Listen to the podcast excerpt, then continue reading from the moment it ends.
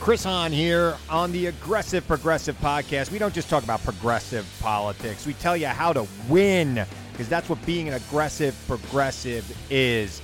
Check us out every Tuesday, new episodes on Pandora, iHeartRadio, Apple Podcasts, or wherever you get your podcasts. Don't miss a week. The Aggressive Progressive Podcast with Chris Hahn.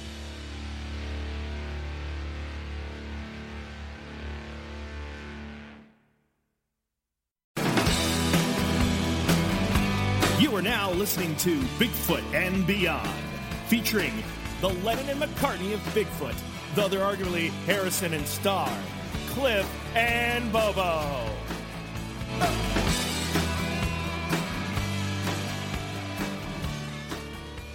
What's the most important things you learned from the tribes? I'm an outsider. You know, I work for the tribes, but I'm an outsider. I'm not privy to a lot of things.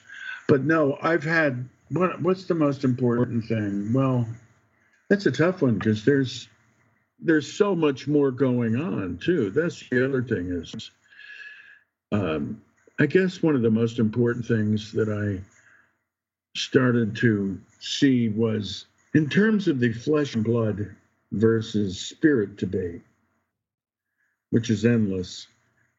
I found from reading 300 year old reports and stories from Indians that they've always argued about that. There's always been an argument in Indian country as to whether or not Bigfoot can turn invisible. And it's gone on for hundreds of years. Nothing new. And I thought that was really interesting when I learned that.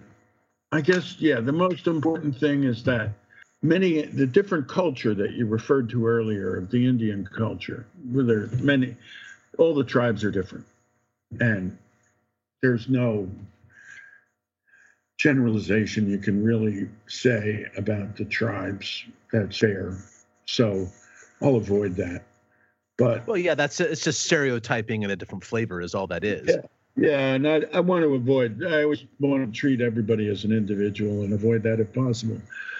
But the most important thing is that these beings have a relationship with tribal people that they don't have with most white people because the culture that the tribes are raised in, their culture, is different than ours. And as children, they are often, uh, in some tribes, they go on vision quests as children and they go up in the mountains and they meet their spirit guides or they encounter their spirit guides and they seek power in the mountains. And when you, the basic idea of going on a vision quest is, you know, you go and meet your power animal or whatever. I mean, it's taboo to talk about whatever you see. And that's a shared taboo that I'd say most all the tribes are like that. And they have different rules because all the tribes are different. Some tribes you can talk about it only in battle or at the moment of death or when you're threatened with death. And at that time, you can actually talk about it. So, but otherwise, no. And so it's hard to get information. But whatever meets those kids up there is Bigfoot as well. We see them later as Bigfoot, but the most important thing I really learned is that um, these guys are. See, for a long time, I thought they're a physical creature that has puzzling powers, one of which has to do with electrical fields that they can broadcast, and another is that they themselves can turn into electricity they can just turn into a ball of energy. Like they're pure energy creatures. And that would that be that the would, orb phenomenon? It, the orb phenomenon is an offshoot of it, but basically, what I learned from the Indians is these these creatures are balls of light, and they take the form, the physical form of a Bigfoot, and they can take other physical forms, and Indian children are acquainted with them from a young age. And so they, these creatures, know these individual Indians from a young age. And we can't say the same as being white people that grew up not in that culture. They're, we're not known by them at a young age, but but many Indians are. And I wouldn't say many. I don't know what the number is practice the old ways like that, but it's different in every tribe, and it's it's different across America. But here in the Northwest, from all the contact I've seen, it's it's it's it's what is behind it all. And there's other there's like that's another order of life, balls of light. And there are many different species of balls of light. And um, Bigfoot's not the only thing out there. And I'd say that that's like one of the most amazing things I learned from hanging out in Indian country for 25 years is they're really they're you know it's like Star Trek episode sort of in that there's a episode where the Klingons and the Federation are trying to fight and Kirk's trying to get in a fight and they're trying to protect this helpless uh, society on a planet. And it turns out that the helpless society is really energy beings that are pure energy and they're so evolved compared to humans that you know spock makes some comment like it'll be like billions of years before we're evolved that far. It's kind of situation we're in in my opinion is that science can't really accept any of this yet but that's where i have to go with the experiences of my indian pals and say well you know science just can't catch up with this. This is yet. It will. I have faith in science. I think science, as we know it today, will will get way more sophisticated and be able to comprehend how this can be and how there can be a uh, well the relationship between consciousness and the body and how there can be uh, creatures such as the Sasquatch who can they have conscious control over the true power of their subconscious mind. And so they can incarnate as a flesh and blood creature and then just turn into a um, electrical field. I just heard something And- electronic behind you that sounded like a Bigfoot call. Did you hear that, Bubs? I heard it. Yeah. I'm sorry to interrupt, Henry, Really? but it was funny when I you didn't said, hear "Yeah, yeah, but- yeah." Boy, like a blender. Anyway, I'm sorry to interrupt with that, but I was just Well, so you know, overtaken there- by the there- timing. Well, yeah, I'm um, I'm amazed. I didn't hear that, but um, I'm just telling the truth as I see it. Yes, like that's what all us Bigfoot researchers do, right? Hey, you know, but you know the thing, you know, that's that's the thing is that I that that would be the most important thing I ever learned. You know, in summary, is that I I did look at everything from a flesh and blood perspective at first. And then I realized that was inadequate to explain what happened to me and what I saw. And then over many, many experiences, which I won't go into right this second, because boy, we could be here all night going on about the, all the weird crap. Um, but uh, yeah, I'm, uh, you know, the other thing I've learned is that some tribes, their creation story is a Bigfoot story. And other tribes have um, secret religions that place Bigfoot as their highest protector. There's a tribe in Montana that Bigfoot is their highest protector, and they have a religion that's so complicated that it takes a lifetime to learn it, and they estimate 30 years.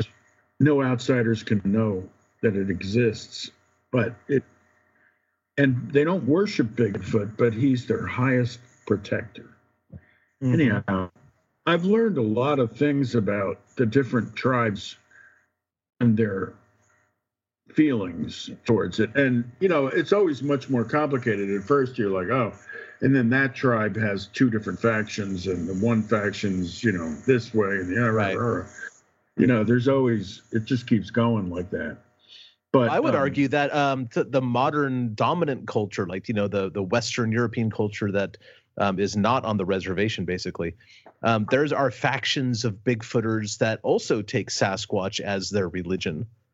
you would know, really. And you're right. No, I mean, I'm, I'm out of touch, but I, I tend to, um, I have to agree with you, man. You know, shit. You know, it's uh, There's a whole spiritual, um, a whole spiritual uh, path, I guess, to walk with Sasquatches. Yeah, it seems that people defend the subject or their perspective on the subject um, with the religious ver- fervor, you know, that could, you know, rival any of the more dominant religions. yeah. yeah, I think you're right about that, man. I used to say everybody has a little Eric Beckjord in him because he was so example of that. He was so driven and cruel and insane in his pursuit of knowledge about Bigfoot. He would he would step on anyone and do anything for glorious self-expansion.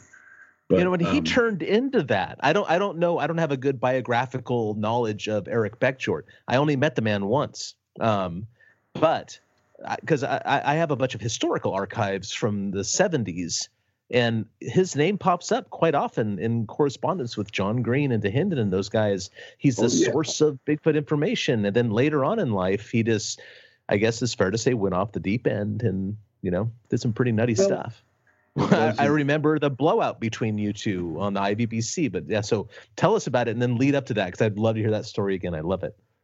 Eric was one of the very early Bigfoot people in the 70s in California. There was a there were like moments in history around the time of the Patterson film.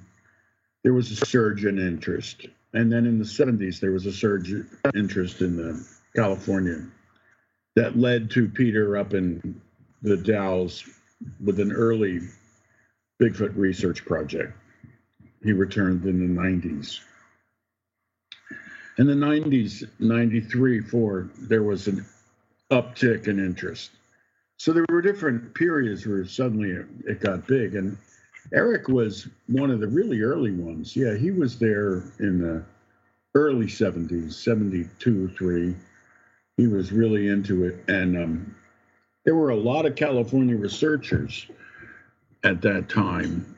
Well, That was the heyday of the Bay Area group: George. Ha- Haas or Haas and uh, Warren Thompson, Archie Buckley, uh, all those Warren. Thompson. Warren Thompson had a collection of news clippings and things that was would stagger the mind.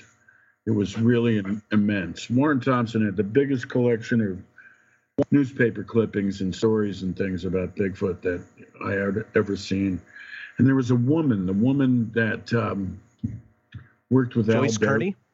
Yeah, Oh, she had a staggering collection too, and and so Beckjord, because he was so aggressive, really acted like a mailman and would move between all these people that had huge collections of sighting reports, and um, he would. He's sort of like a bee. He would pollinate them because he would pass information among them. And he was one of the only people passing information among them.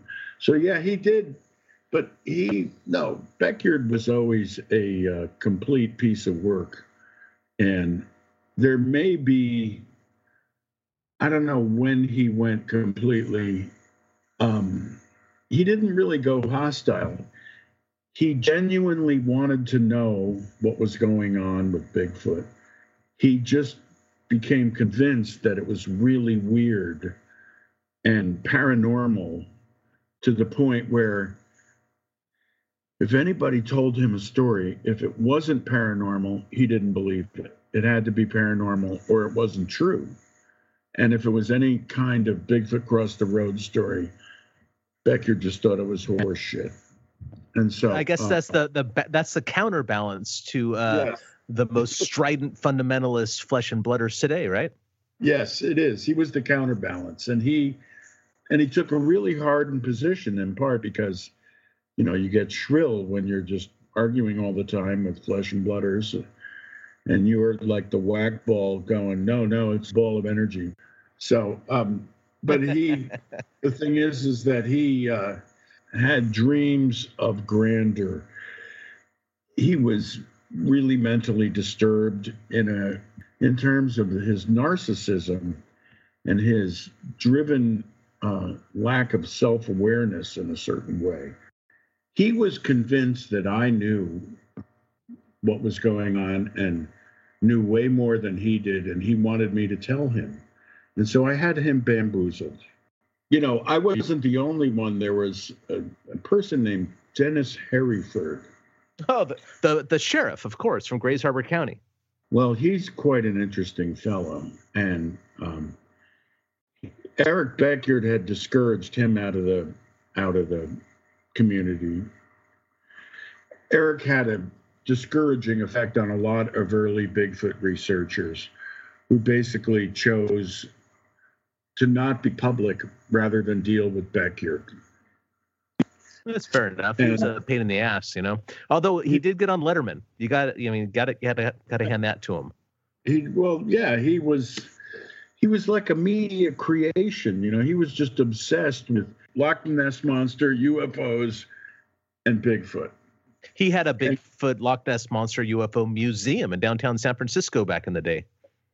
Yes, and see, '97, when this happened, and I was actually beginning my 25 year career as a scientist, I really was like, you know, I had to talk to my fellow scientists at my job and say, and they were like, you shouldn't antagonize these people, Henry.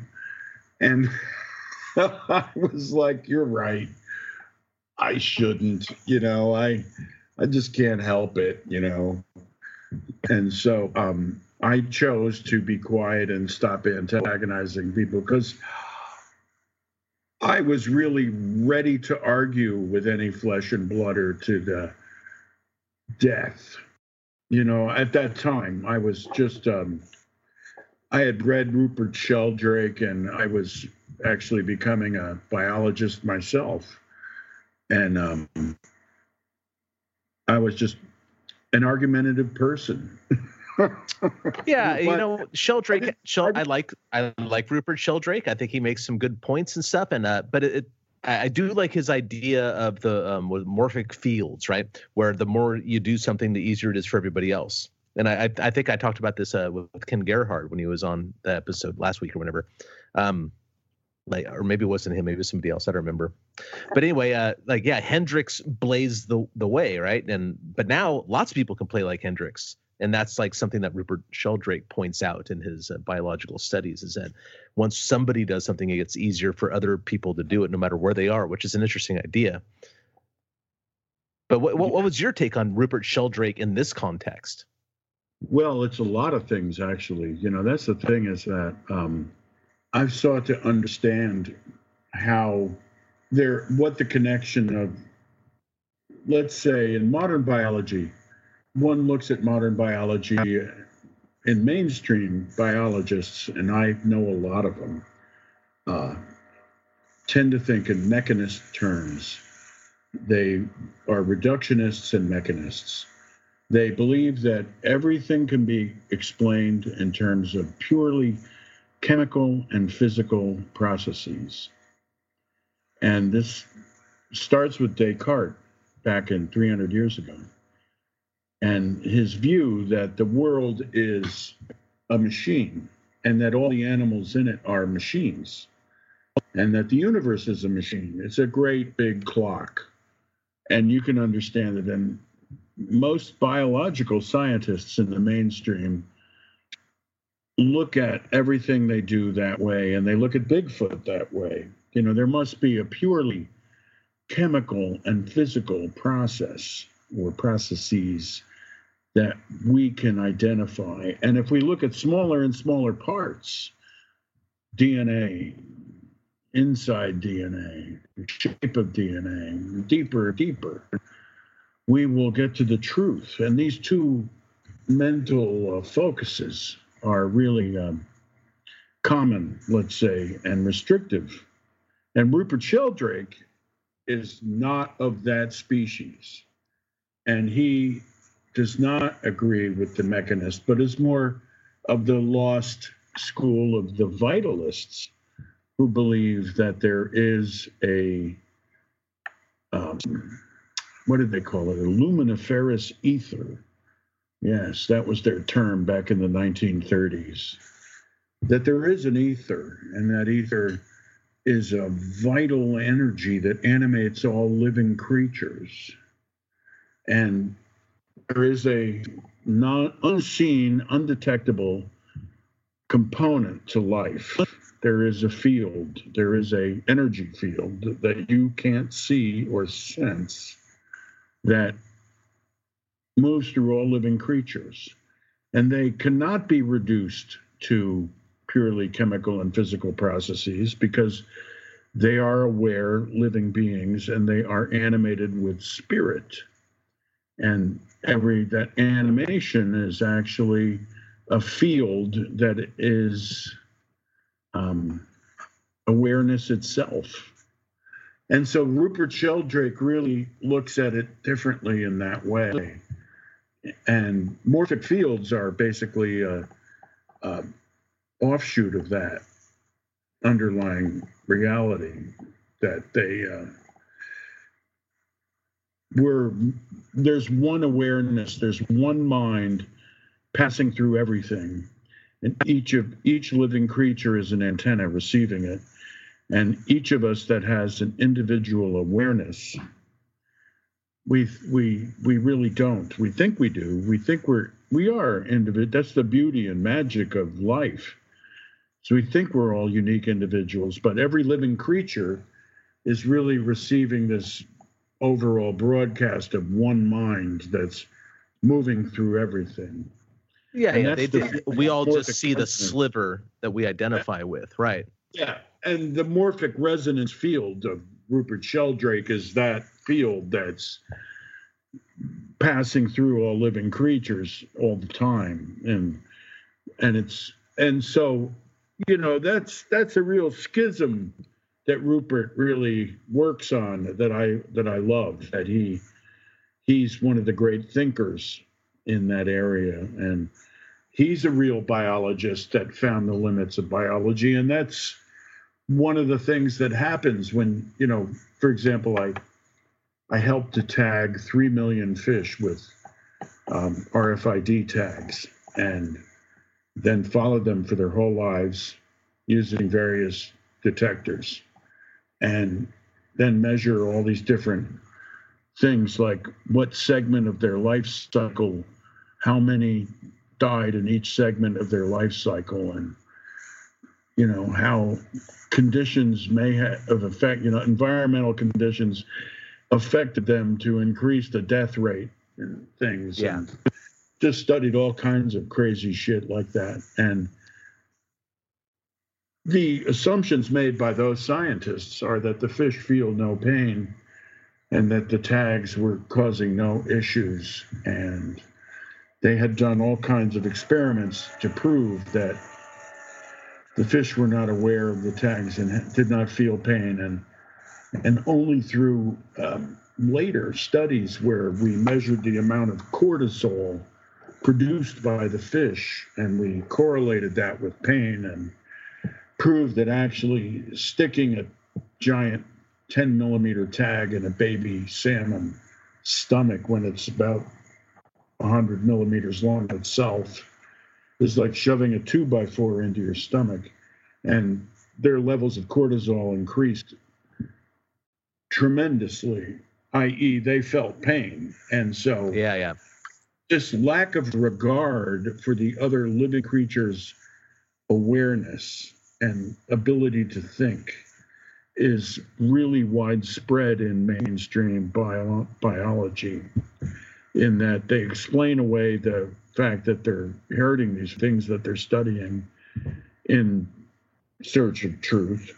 And they don't regard the creatures as having any kind of sentience, which I think is a terrible um, mistake. And I also think that applies to Bigfoot in the sense Well, that I was just thinking, uh, uh, as you're talking, what I'm hearing is more of a um, you're suggesting an approach of whatever subject, in this case, Bigfoot, or you know, it could be whatever, but um, you're suggesting an approach that's more holistic in nature, that looks at not only the science, not only wh- what other weird stuff, a phenomenon might be associated with the thoughts of these things, not only the spiritual aspect, not only the cultural aspect, not only the mythological or historical aspect, but all of it all together.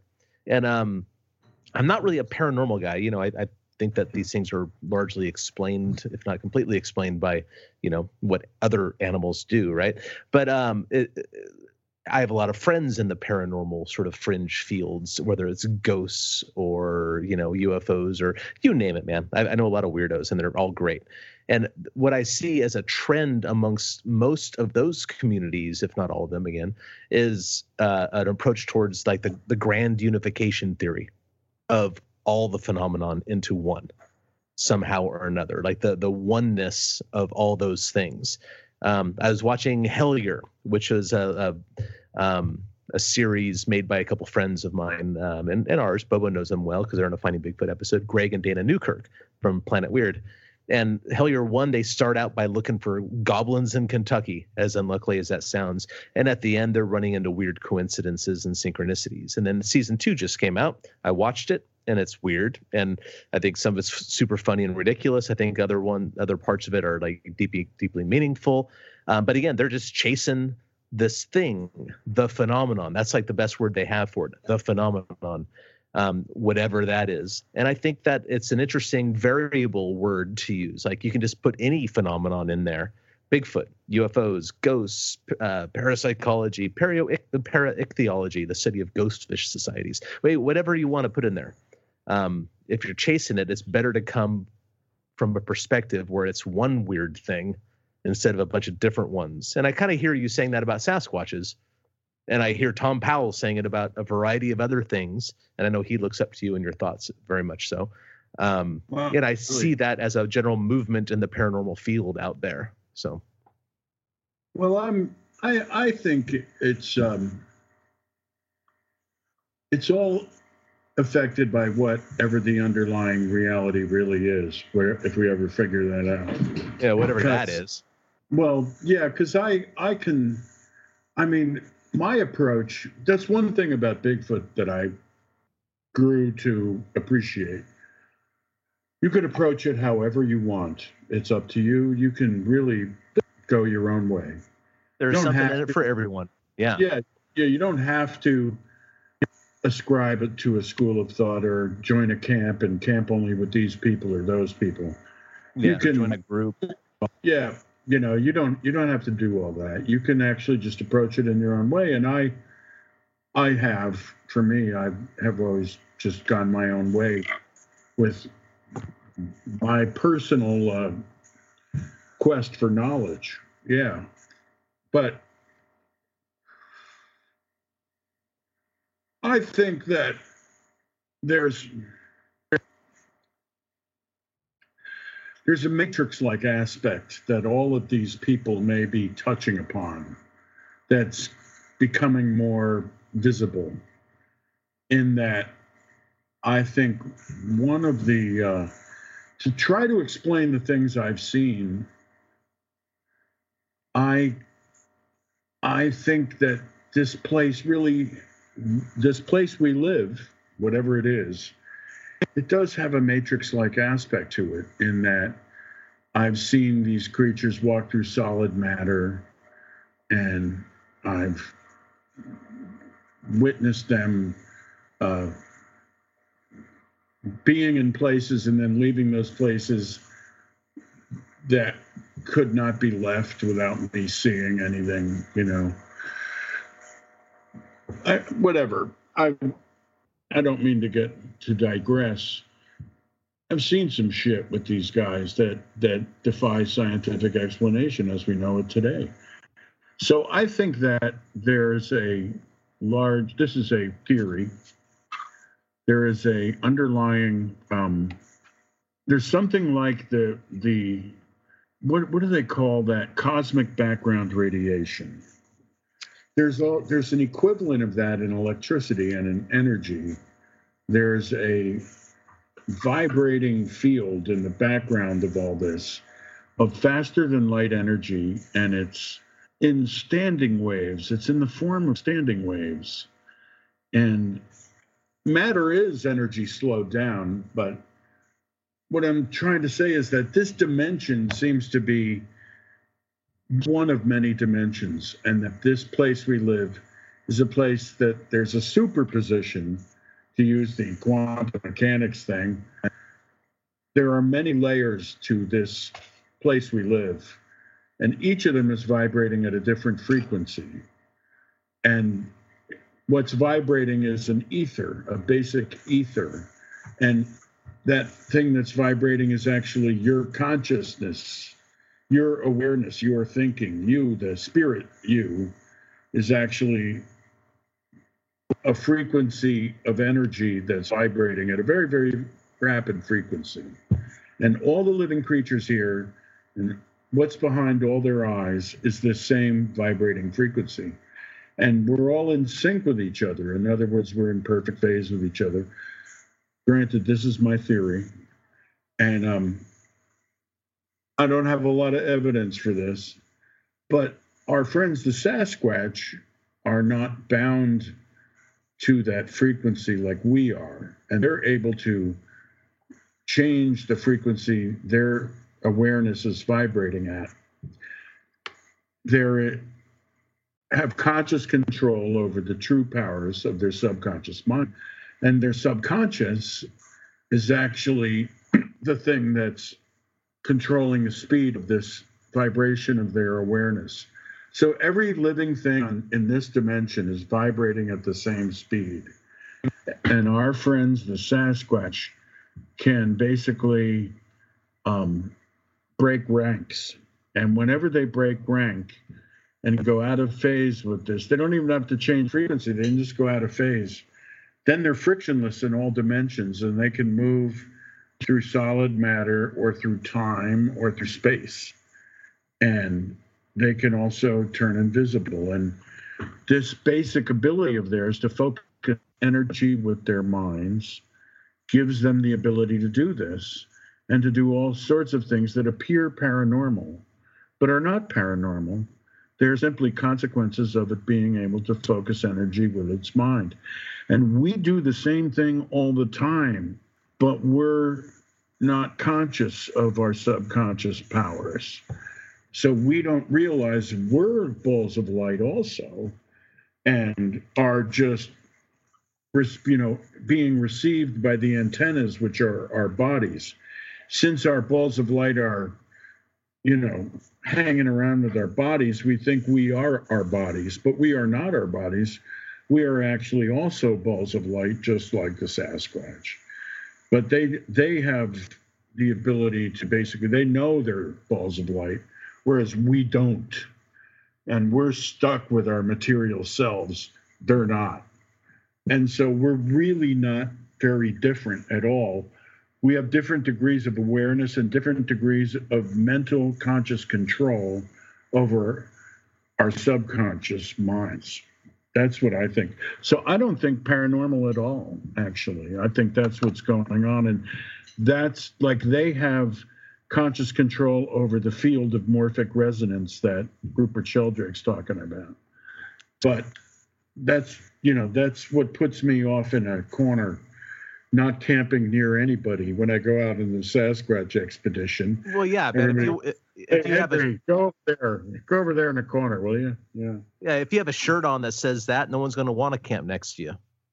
really, I know, I know. That's the thing is, not. really, you know, like let's let's knock on some trees and do some calls. Oh, yeah, oh yeah, yeah. yeah man, it, let's go. You can reach a wider audience like that. Well, you know, I mean that that's you're really putting the beyond back in Bigfoot and beyond, and I appreciate that. And I can't disagree with you. You know, that's the great thing about. Well, it's, um, a it's, a theory, you know. That's all it is. I I've made my it's a little piece of my model of the universe that I have come to, you know, create because I need science as we know today to make some advances so that I can get a logical explanation for Bigfoot teleporting and disappearing and being telepathic and turning into trees and cows and deer and whatever, you know, and just a million things I've seen them do that I just go, wow. Controlling other animals. That that one's Can you give us some examples? Sure. Um, there was this woman I knew I met early on. I have to rely, you know, being I essentially look at, you know, and I'm sure Tom Powell probably says this kind of thing, but I look at the whole mystery as an intelligence problem. We are trying to gather intelligence about another intelligent species. Now, others make other assumptions, you know, that they're looking for an ape or an animal. And I think that colors the whole, you know, path. You know, that's that's a choice. You make the one assumption it's an animal. You you make all the billion other assumptions based on that first one. And same thing with the other one. I assume they're intelligent, and so I gather intelligence. I don't try to measure the um, width and ratio of the footprint. I gather intelligence in terms of stories from people. So there was this woman I met early on, early 90s. I met some really interesting old ladies in the early 90s. And one of them lived in California. And she was at a Girl Scout camp. And see, I have, um, pardon me, I digress again. I have this thing that if you, you know, it's not the stories that are like the other stories. The way information theory works is if something happens one time and one time only, it has the most information. And if it has happens twice, it has mathematically less information. And if it happens 10 times, it's low information, 20 times. So whereas some people look at all the sighting reports and say, hey, I want to look at the ones, you know, Bigfoot crossed the road. Well, there's hundreds of them like that, you know, and and everybody goes, yeah, okay, mine's just like everybody else's. But I was always fascinated with the one of a kind ones. So this woman had this one of a kind story, which was she was going to, she was sneaking into the dining hall at her Girl Scout camp at night to get some bug juice because she was thirsty. And there was a Bigfoot standing in there, and he had a belt on with an, a red and green LED on it. And while she was looking at him, the LED went from red to green. And she she said, and then it dove out the window. That's something. I I can't say I've heard that one before. Right. I never heard that one ever, right? You know. And I said, Wow, that's a weird story, man. I don't know if I believe that. Yeah, I don't know if I believe but this believe, is the woman. To believe it is another step. The, the first step right. is to listen to it and enjoy it because it's so bizarre and unusual and and novel. You know, that level of novelty should tickle your brain in some sort of way, whether it's BS or not. Right. It tickled my brain because she was a very um she was an old woman. She was 80, 90 years old and was just telling me the story, and, and her manner and attitude was like she didn't expect me to believe this, but I was like fascinated. I was like, oh, that's really, really weird, man. And um, it was things like that that happened one time and one time only that really stuck in my mind. And so that one was one where I was like, what the hell is really going on here? How how smart are these guys? And I couldn't really shake this one story that just kept bugging me. And that was like one of them where I was just like, you know, LED on a belt? Really? no. Well, if they're that advanced, why would LEDs be the highest level of their technology? Well, I don't think it, like I said, I think their technology is based on their ability to focus energy with their minds. What was their belt holding up? I don't know. I'm not sure what, what that was all about. I sometimes I suspect they invented LEDs 300 years ago. Why 300? Well, I'm some period of time, maybe much, Okay. you know, it's a guess. It's I'm guessing. Metaphorically. I'm- All right. making a guess. I am. It's pure guess. I have no no pre- proof at all, but you know, sometimes I suspect. So I I get I get seriously paranoid about technology and its idea. relationship to Bigfoot. You know, because I am convinced they're unbelievably great engineers. I think of them as super scientists, hillbilly super scientists. I think they're just as hillbilly as anybody and get way down there anytime and wallow in their creatureliness and just really relish being a creature. And then they're super scientists. That's what Bigfoot is to me. You know, like I, I know everybody else has got other ideas about it. I've heard them, but um, the uh, the thing is, is that that's that's what I've found. You know, and you know, you guys know after you do this long enough, it's you know you only believe what happened to you. Yeah, really, you you sort of lose touch sometimes with everything else from everything. Yeah, it's true. so many stories coming at you. You're like, well, geez. I don't know. That sounds pretty weird. What Now, uh, was your best? What was your best sighting? Would you say? I and the funny thing about me is that um, I've only really had one sighting. I've had many communications and encounters and conversations and um, interactions, all kinds of things. But I've only really had one sighting, and um, wasn't far from where I live. But but I've had like I've I've had I mean I'm not a visually oriented guy really. I'm more auditory, I think. But the uh, I was driving behind Scappoose, and I was on a logging road in the hills behind Scappoose, and that there's a if if you go to the north end of Forest Park and then keep going past Forest Park, there's the mountains just get bigger and bigger, and that's where I live now, you know. But I live further out in the higher mountains. So I just drove. I I was driving down a logging road, and I suddenly, with no explanation, I turned a sharp 90 degrees crossways on the road, shining the headlights into a bush, and there was a Bigfoot in the bush. And I saw these two green glowing eyes and um, shape of the Bigfoot creature moving behind the bush. And I have no understanding for why I turned 90 degrees and shined the light right on it 10 feet away. But I did. And I didn't do it consciously. Well, Like I- Yeah, my wife was with me too. And I just turned 90 degrees and it was right in front of me. And that's the only time. How did the encounter end? Um it it walked off to the left. Was it a big one or a, what color was it? Or can you describe what you saw?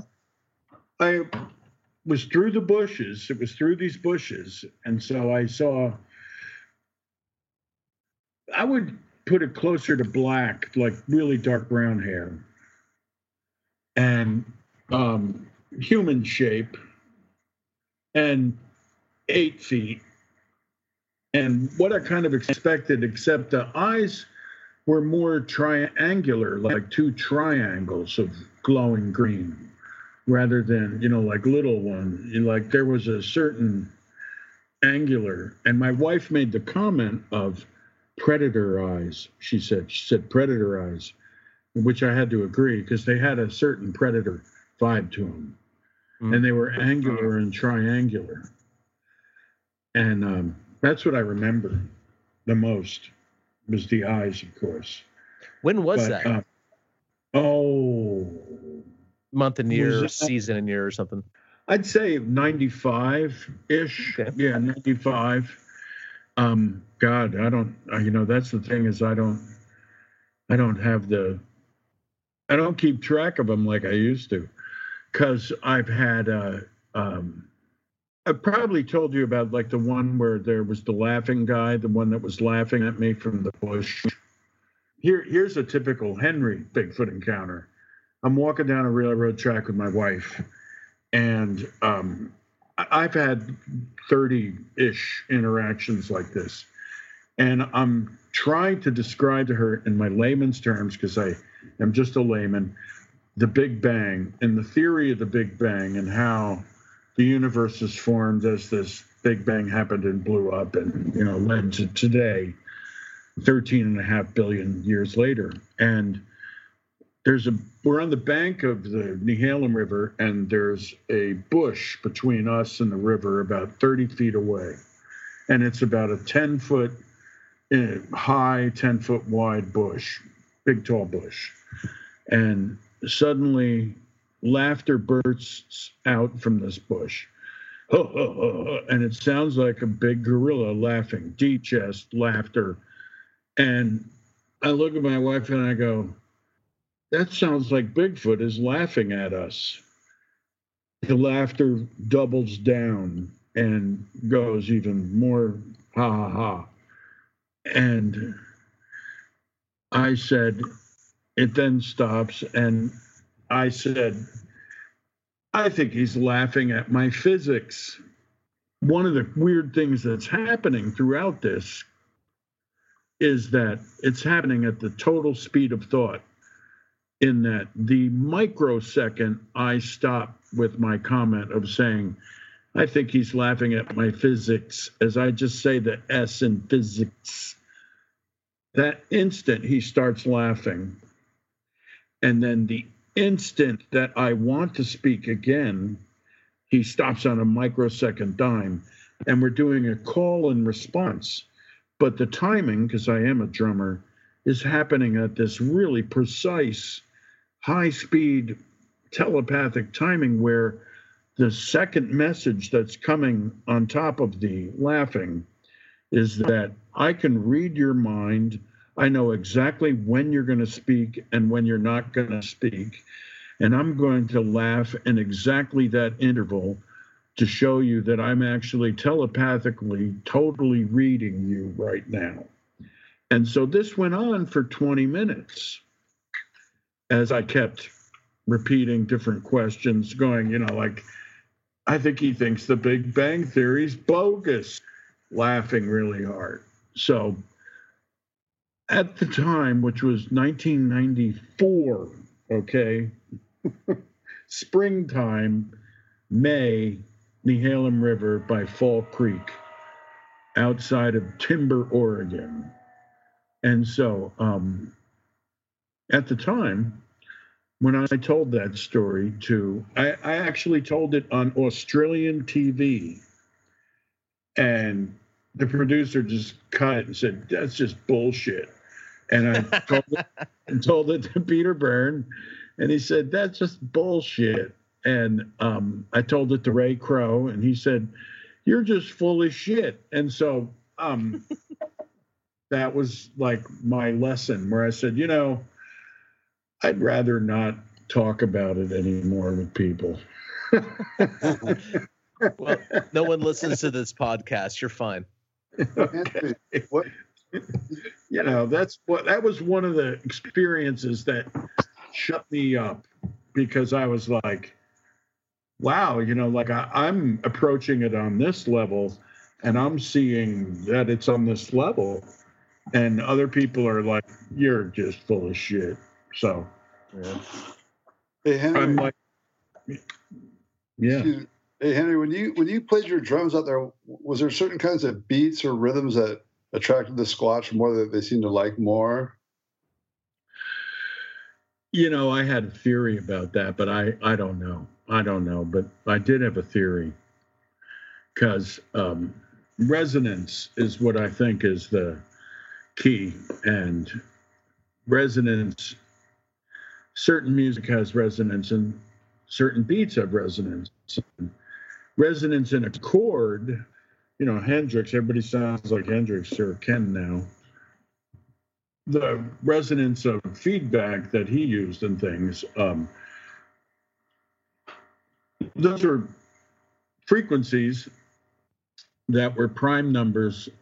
And when you have frequencies occurring at least two at a time that are prime numbers, you create resonance.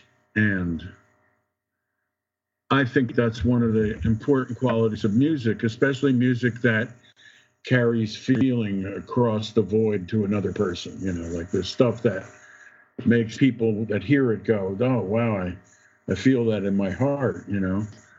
And so um, I found that prime numbers, prime rhythms, taken, you know, drums, my whole approach to the 18 records that I put out, this concept underlied a lot of it, which was that I would construct rhythms that had two prime numbers, and that would therefore create resonance that would be attractive musically to Bigfoot because they like music, I figured, and they probably would like resonant music. So that rhythm was five against three that I played in that stupid thing. Well, it's not a stupid thing, but that was five against three. And um, one of the simplest prime number polyrhythms you can play. And yes, I may have made up the connection, but I believe that the prime number polyrhythms are one of the um, keys for how Bigfoot can sink into this dimension and then, you know, break rank and move out to another speed. And you know, I I don't know. It's crazy. It's my crazy theory. It's crazy, so, but yeah. it's fun. Yeah, it's fun, right?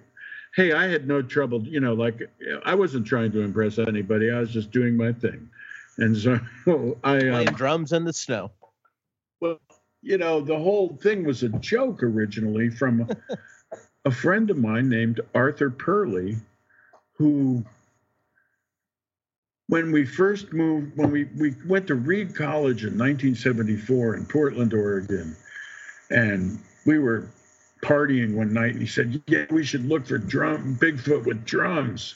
Yeah, we should go look for Bigfoot with drums. And I said, Wow, that's really funny. And then, you know, 20, that was 1974, 1993, no, 1996, when we made that movie. I was sitting around with Anthony Wonke, the assistant director, and we were trying to figure, we were trying to write the script and I said, well, you know, I had that old joke, you know, play look for Bigfoot with drums. Oh yeah, we can zoom the camera in. We'll start. We'll we'll start the movie with that. You know, like a Norman Hall, the other the director was just enthusiastic. So I really enjoyed writing that movie. You know, I really did enjoy writing it, and I wrote, I co-wrote the entire freaking thing. but I'm not credited. But if, if you speak to any of those people that actually made it, they will agree that I co-wrote the whole thing. Well, and you know what what he's talking about, of course, is the the show uh, Sasquatch Odyssey. Um, and I think it's one of the best documentaries probably ever made on the subject because of the angle it took. It, um, everyone, everyone should have heard of uh, the Four Horsemen you know, we, we talk about now the four horsemen of Sasquatchery, right? That, that, that's a different. That's not the movie I'm talking about. That's a it's different. not. Wait, wait, no. wait. That, you're in that one. You're in the you're in the snow playing drums in that one. I thought that's what we're talking about. Bigfoot. It's called Bigfoot or Bigfoot Monster Mystery, and that's the one I'm playing drums in the snow. Sasquatch Odyssey is the one that I I helped write that one inadvertently on the the last day I did a public presentation about Bigfoot in 1998. at the Sasquatch Symposium in British Columbia. And I had just presented my work, my place name work, and I had decided to leave the field and I, well, I decided to bag it, right? And uh, just stop the public pursuit of Bigfoot. And um, Peter von Putnam or whatever and his wife, they interviewed me and everybody was there. John Green was there, René Dahinden was there, and Peter Byrne was there. No, Grover Krantz was there. Peter wasn't there. And my goal in the early part of the Bigfoot research world was when I came up, those four guys, the four horsemen were the guys. That that was it. You know, I mean, those are the Bigfoot researchers, those four guys. So I saw how I got to know each one of them and became friends with each of them and saw how they each had their own artifacts and they each had their own items they had accumulated over their lifetimes that they didn't share with each other. But if they did, it would lead to tremendous breakthroughs because they all had such confirming stuff for each other, but they didn't know it because they largely hated each other. So I really studied how and why they hated each other and what each one believed and why each one didn't like the others and the criticisms they leveled at each other and everything. And I really studied all that stuff and got to know them all. And so I'm sitting there with Peter von Putnam or whatever his name was after I did my presentation and I'm sitting on rock and he interviews me and I just go through all what Grover thought and what John Green thought and what Dahinden thought, what Peter Byrne thought and what they were doing and what, and what they fought about and how they disagreed about the ape versus person dispute and the paranormal this dispute and that dispute and you know um and how they hated each other and then he basically took my blab, my rant, and cut it up and filmed it. And he filmed everything in my rant when I talked about how Peter always got all the money. You know, he showed Peter getting all the money. And then I talked about the and believing they were people and, you know, not apes. And then they, you know, then they filmed the end and, you know, they went and provoked it out of all of them. And so they basically made the movie by um, shooting the rant that I made on a rock sitting outside this thing. And then at the end of the movie, to summarize everything, they cut to like my narrative voice as I'm ranting on the rock. And they basically use it to sum up what you've just seen because you've just now seen. So inadvertently, I helped them write that whole thing, which was my uh, I feel like it was my homage to them, but um, well, it's others, it's a good one. You know, others others really take credit for it, rightfully so. I mean, it's not my homage, but you know, they did. I was their source. I well, was yeah. the source material. That's one of my favorite documentaries because I, I only got a chance to meet John Green and uh, Peter Byrne. I never met René or Grover, and um, that, that's you know one of my few inroads to them, I guess, because I'd never had a chance to meet them. So uh, that's one of my favorite ones. But you know, I and while you were speaking, um, I did look up you playing drums in the snow, and the show is called The Monster Files, and um, I happen to have found it on Amazon Prime. So if you're an Amazon Prime sort of character, you can watch the whole thing and watch Henry play drums in the snow in a puffy jacket and long hair. Wow. Well, I think it's changed names a few times. I think that's the current name. Yeah. Okay. Well, yeah, that's what's available on uh, Amazon that, Prime. So like a bad penny that keeps turning up. Yes. Yeah. Never met a penny yeah. I didn't like. Yeah, me too. Which so is problematic because uh, my wife says don't pick them up if they're like tails up or something like that. Oh, really? Yeah. She's, wow, she might be right. Who knows? Yeah. Yeah, I don't know A little superstitious in some ways, but she might be right. So I don't pick up anything anymore. Wow.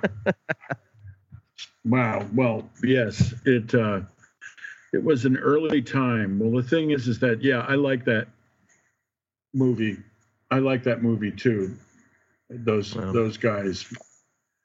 it was a they it was like some lifetime dream of theirs too they they dreamed of shooting a well what i say is that it's proof of actually Dahinden, I think, was the most fun out of all of them. I love Dahinden the most out of them. I mean, I should I hate to play favorites, but he he was a riot and and Grover was a riot too. Actually, they were both kind of riots in in private. And um Dahinden used to say, "Look, it's about the people. It's not about the uh, Dahinden's early insight was that he would buy all the stories about looking for Bigfoot because the money to be made was the stories of the people looking for Bigfoot, not in anything actually Bigfoot, because you could never find Bigfoot or realize, you know, you had no, you couldn't prove anything, couldn't find anything. So he bought Roger's film, still rights to it, and he bought Roger's book, and you know he did what he, he bought Peter Byrne's book. He did what he said. He bought everybody's story, and he tried to make money by buying everybody's story. And he was the first one to show me the business side of Bigfoot, as um, he was mostly interested in that. so, but his early insights are still valid today. That's the thing about it. He's really uh, he's right. The story often becomes about the people looking for it and not about it because there's really nothing that anyone has. There's, you know, Dr. Meldrum has his footprints and track casts, and that's the tangible end of this whole thing. You can hold it in your hand, you can measure it, do stuff on it. But so much of it isn't on that end of the continuum. It's all stories about LED belts and things like that.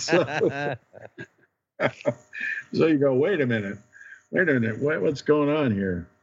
Yeah. So um, I I really I yeah I I I always kept a private interest going because I think that I reached a point where I was like, wow, what, you know, this is interesting.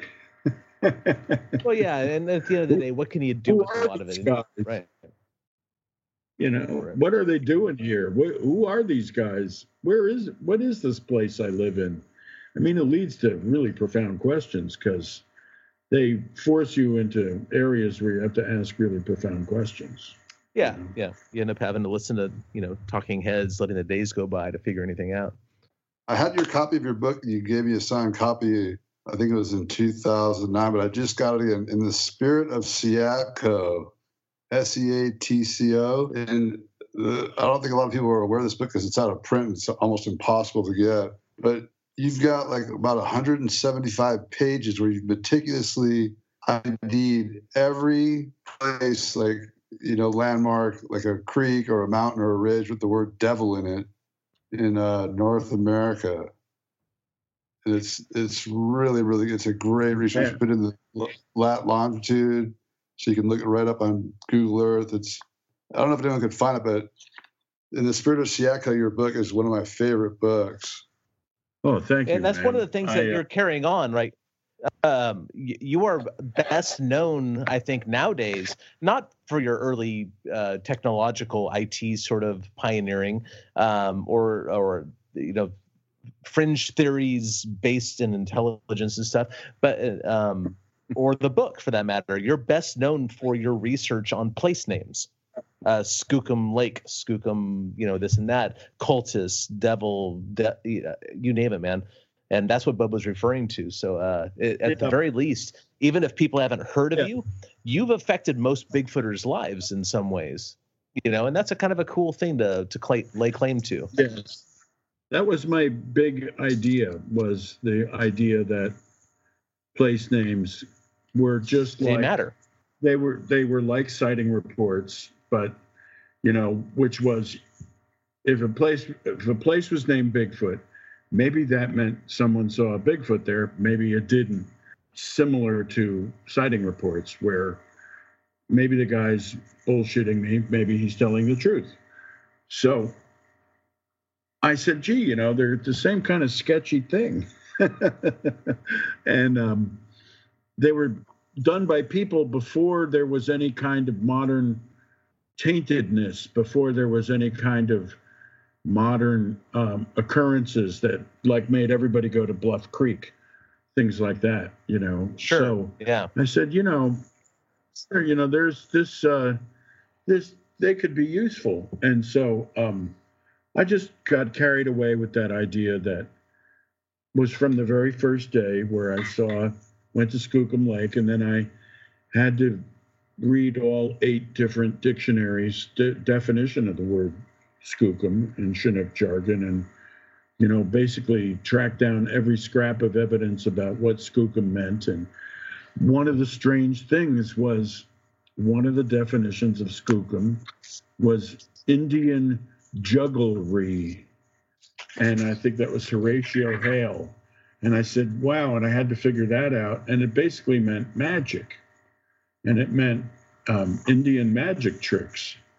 And I said, that's interesting because there was a connection between the, um, there's always been a connection between Indian magic tricks and Bigfoot, let us just say, yes, in a certain way. And I, you can find it in the very early definitions of the word skookum that uh, first, because now that the internet's here, all eight dictionaries, Chinook English dictionaries are online.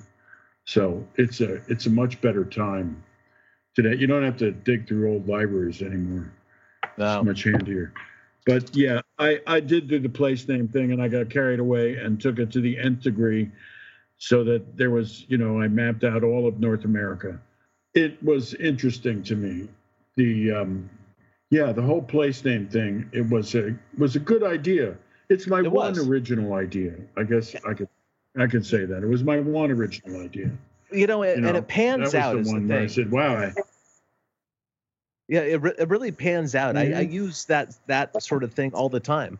I am more apt to go camping in a like down the Calawash near Ogre Creek, for example, you know, than I am at some other spot with no other reference whatsoever. If the area is just generally squatchy, um, and also we, we've noticed through the years, man, Bigfoots would be hanging out at the same spot. Um, whether it's you know five years ago or a hundred years ago, as long as that area hasn't significantly changed. Yeah, we call it the halibut effect Uh, because like back in the day when I was living in Southern California and fishing yeah, halibut, just thought halibut. yeah, it's called the halibut because back in the day when I was fishing all the time in Southern California, I would notice I'd g- I'd go to a spot and I'd catch like three or four halibut, and then I wouldn't catch anything for a while. But if I went back a week later or something, two weeks later, the fish would be back, and I would catch them again. And it's and it's really nothing magical. It's just that the conditions in that spot are good for whatever animal it is. Halibut like you know hard flat bottoms and stuff, and um, Sasquatches like it their way. So uh, where they go once, they'll go again. But if you can combine a, an area that looks great with um, a geo- geographical name, or hopefully a couple of them, then that changes the game altogether. And generally speaking, that is Yeah. true. Um, one of the spots I've been working this past month is outside of Colton. Um, and in that particular area, you have not only a variety of sightings over a small area, but you have um, Cultus Creek. You have Memaloose Creek, and Memaloose, Cultus, of course, is a, a dreaded place, right? And then Memaloose, which is place of the dead. And then finally, Hellion Creek, which is somebody who raises hell, right? So all these sort of chaotic monster spooky names are in this one spot. And sure enough, every November it pumps out sightings. It, it tests true. you know? Yeah, That's something you can actually test using the scientific work. method. It does work. It does work. Yes, yes, and that was my early. That's kind of why I also didn't want people to follow me so much because I was like, you know, um, why, why help people with no compassion? Like, why, why show them how to do it? You know, I got a little, Yeah. I got a little peeved at times, you know, because mean people. Mean people bothered me. I'm amazed in reverse in that, you know, now, of course, I mean, I tried to get everything, I tried to find every single one of them. but no one can do that. And there's always turns out to be more and more and more that I missed in the first two or three passes. But yeah, yeah, when you have a bunch of them in an area like that, it's really a, it's really a kind of indicative of the. It's an area they like to hang out in. Yeah, and clearly. See, I don't, I didn't, I never got the halibut effect, but I did observe in looking for patterns and sighting reports. There was a creek in Linnton, Oregon, and there were sightings of a Bigfoot coming out of this creek 75 years apart in the same spot. And then there was a creek um, near Ives Island below Bonneville Dam. And there were sighting reports 75 years apart there of a Sasquatch coming out of a creek. And I had collected these things. And then I said, ah, time is not actually the variable we think it is. You know, somehow my assumption was not that the halibut, maybe was uh, my guess was that they could move through time and time didn't matter and they went to the exact same spot. But then later, I found different places that I was shown by different tribal members, which were doorways on the reservations that were stable and that they came through. So there's um, there's that possibility because I don't know if they need a doorway, but um, I'm of the opinion that they don't. But um, I think there are some doorways they use from time to time. At least I've been shown some, and but I haven't seen them actually in use. So, are you concerned about people trying to hunt them at all? Like that that's even possible? Like, because no. we get reports of people having shot and killed them, like a physical body. What What do you think about that? I think any story about a dead Sasquatch or a physical, yeah, a dead Sasquatch or hunt is false. By, you know, that's just it. Period. Every single story about their dead body is false. Hmm. Because when they die, I think they vibrate at a different speed. And I think when we die, we die, we vibrate at a different speed, which is why this is another conversation, which is why electronic voice phenomenon exists and why it, when you talk to dead people with EVP, their voices are twice as fast because they're vibrating at a different speed. And so I think that Bigfoot being, in essence, an energy ball that, you know, their bodies um, go away, dis- dissolve. Uh, if they go, their their home vibration doesn't appear to be this one, and so when they die, they revert. Their energy reverts to its natural vibrational frequency and they basically leave this plane of existence. So you'll never find a body. All stories about bodies are false. Prove me wrong. nice. well, I, I, knew that Henry would be a good guest. He's got a lot to say. Um, he's got some wild I- ideas um, that are all born from experience and uh, uh, an intelligent mind. So uh, every idea is worth listening to, whether you believe it or not. It doesn't even matter as long as you listen and enjoy it, because yeah. Uh, yeah. I think the joy is in the weird. Yeah. Well, all right, Henry. Thanks so much for having uh, uh, having time to come on with us. We really appreciate it. Love new ideas. Love being super weird, and you have a, a, a, a an overabundance of both of those two things, man. Well, thank you very much, man, and um, my pleasure. And to talk to you guys again soon. Sounds yeah. good. Thanks, Henry. Well, hey, Cliff, thanks so much for getting Henry on board. That was a true honor, pleasure, and informative, and just I could I mean, I could have talked to the guy. We we almost did talk to him all night, but yeah, you can't get enough of that guy. He's great. Yeah, I thought thought that'd be a, a, fun uh, dip in the pool of weird. You know, put the beyond back in a Bigfoot and beyond, as I keep saying, because um, if there's anybody who's gone beyond and above, it's Henry. Well, great, Cliff. Well, until next week, you and everyone else out there listening, thanks for listening. Download, share, all that. Give us likes, good reviews. Well, I hope you and everyone out there listening, until next week, keep it squatchy.